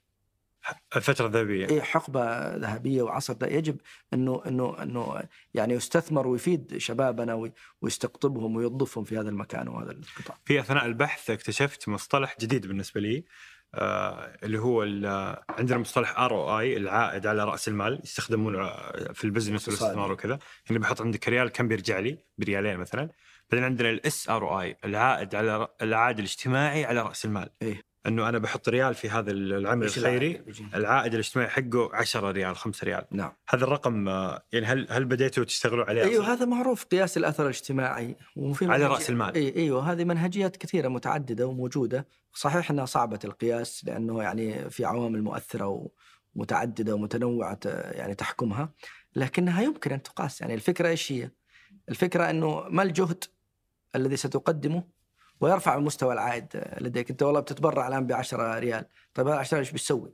بتطعم فقير، بتحوله إلى مثلا منتج، تجيب له مثلا مهارة، تجيب له راتب، إلى يعني قياس أثر دعمك وتبرعك ونشاطك على المجتمع. هذا مهم جدا في يعني إقناع رجال الأعمال المساهمة، في تأكد من أنه هذه الأعمال الخيرية بتأثر المجتمع ولا لا. مثل ما يسوي راعي البزنس الآن والتجارة، إيش يبغى؟ هو يبغى في الأخير ربح، يبغى اليوم دفعت 100,000 كم العائد على رأس المال. نفس الحكاية في القطاع غير الربحي، هو يعني سواء المانح أو المتبرع أو حتى العامل في القطاع يبغى يشوف أثر جهده. فهنا هذه المنهجيات اللي ذكرتها والأدوات والمعايير موجودة عالميا، ولها عدة يعني معادلات لحسابها. الفكرة منها الأساسية اللي هو التركيز على الأثر. أنت اليوم نجاح القطاع غير ربحي ليس في جلب المال، المال وسيلة. يعني بعض الجمعيات تسوق وتجيب تبرعات وتسوي صناديق وتسوي أوقاف، هل هذا هدف؟ لا طبعا. هذه وسيلة مهمة لكنها وسيلة. ما الهدف؟ أنه هذه الأموال تحسن إدارتها بطريقة صحيحة وتصرفها في المكان الصحيح لتحصل على الأثر الاجتماعي أو العائد الاجتماعي المطلوب. فهنا يعني في الأخير الأثر هو المطلوب الذي تحققه هذا الجمعيات والمؤسسات. نعم، جميل. قلت رشيقة وأنت تتكلم، وأنا أتذكر عالم الأعمال والبزنس واللي يسمونه أجايل، اللي هي النظريات الرشيقة. يعني فكيف رشيقة وليش رشيقة؟ نموذج الشركة الرشيقة عندنا لما يعني اشتغلنا عليها، يعني حاتم مثلا يبغى يسوي شركة، يعني تعرف الآن هبت رواد الأعمال احنا نتكلم عن ريادة أعمال اجتماعية، احنا عندنا ما عندنا ريادة أعمال تجارية، اجتماعي. حاتم بيسوي شركة مثلا ما هي تجارية، غير ربحية، وبيخدم المجتمع من خلال تخصصه، من خلال الفكرة عنده في ذهنه. لما يشعر انه عليه التزامات ومسؤوليات ورأس مال كبير وموظفين كثير ومصروفات كثيرة، حتقدم ولا ما تقدم؟ ممكن اكيد انه بيكون صعب، يعني تتخوف. بيئة الشركة عند الريادة تحاول انها تساعد المبادر او الكفاءة أنه يعني يصير العمل رشيق، ما في بيروقراطية كثيرة، ما في مصروفات كثيرة. في جزء من المصروفات الأساسية أو التشغيلية يقوم بها كيان آخر، أو زي ما تقول إيش، إدارة أخرى، فتريحك أنت، فتصير أنت ما أنت مكبل بسجل تجاري ما جددته، مثلا إيش تعقيم ما أدري إيش. لا، أنت مركز على المنتج اللي عندك، مركز على الخدمة اللي تقدمها، مركز على التخصص اللي تتخصصت شركتك فيه. الرشاقة من حيث الإدارة، الرشاقة من حيث المهام والمسؤوليات، الرشاقة كذلك من حيث أنه يكون المشروع بسيط، مو لازم يكون مليوني، يعني ممكن يكون مشروع صغير يحقق إيرادات 100,000 200,000 وهو يخدم الفئة المعينة دي، ومع الزمن إيش يتوسع ويتطور. فمفهوم الرشاقة حتى في البزنس اليوم، يعني في الهياكل، في الإدارة، كثير من الناس يعني صاروا يبتعدون عن التعقيد في الهيكل، التعقيد في التخطيط، التعقيد في كثير من الإجراءات، بهدف أنه في قرارات أسرع، في يعني إنجاز أسرع. في كتاب أظن يمكن قرأته وشفته، أظن السريع أو الأسرع يلتهم البطيء وليس الكبير الذي يأكل الصغير. فهذا الرشيق إذا ما كان سريع ما حيقدر يأخذ له يعني كعكة من السوق، هذا في لغة التجارة. فنحن حتى في لغة ريادة الأعمال الاجتماعية يجب أن نساعد الشباب على إنشاء شركات اجتماعية، مبادرات اجتماعية رشيقة ومستدامة وممكنة لهم، حيث يتخذوا قراراتهم، يطوروا منتجاتهم بطريقة سريعة وكذلك فاعلة. عزيز القهوة، خلينا نتذكر.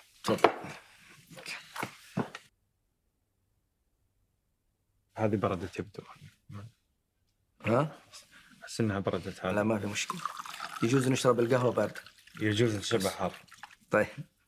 تسلم. تسلم. جزاك الله خير. طبعا خطوة جمل، حتى البن العربي ترى عندهم ممتاز. فعادي. جالس تعلن الحين ما شاء الله. هذول حبايبنا خطوة جمل. ما شاء الله. حبايبنا. أيوه. عاد يعني من حسن ظني مباشر ما شاء الله، اعلان مباشر هذا، انا مره مباشر. بس من حسن حظي ان البعلم فعلا حبايبنا، هم رعاه البيت، ما يدخل بيتي الا بن خطوه جمل، هم رعاه الحال، هم رعاه البرنامج ما شاء الله، موفق ان شاء الله. يعني الرعايه مثلا، الرعايه مثلا، لماذا لا تعمل الشركات غير ربحيه رعايه؟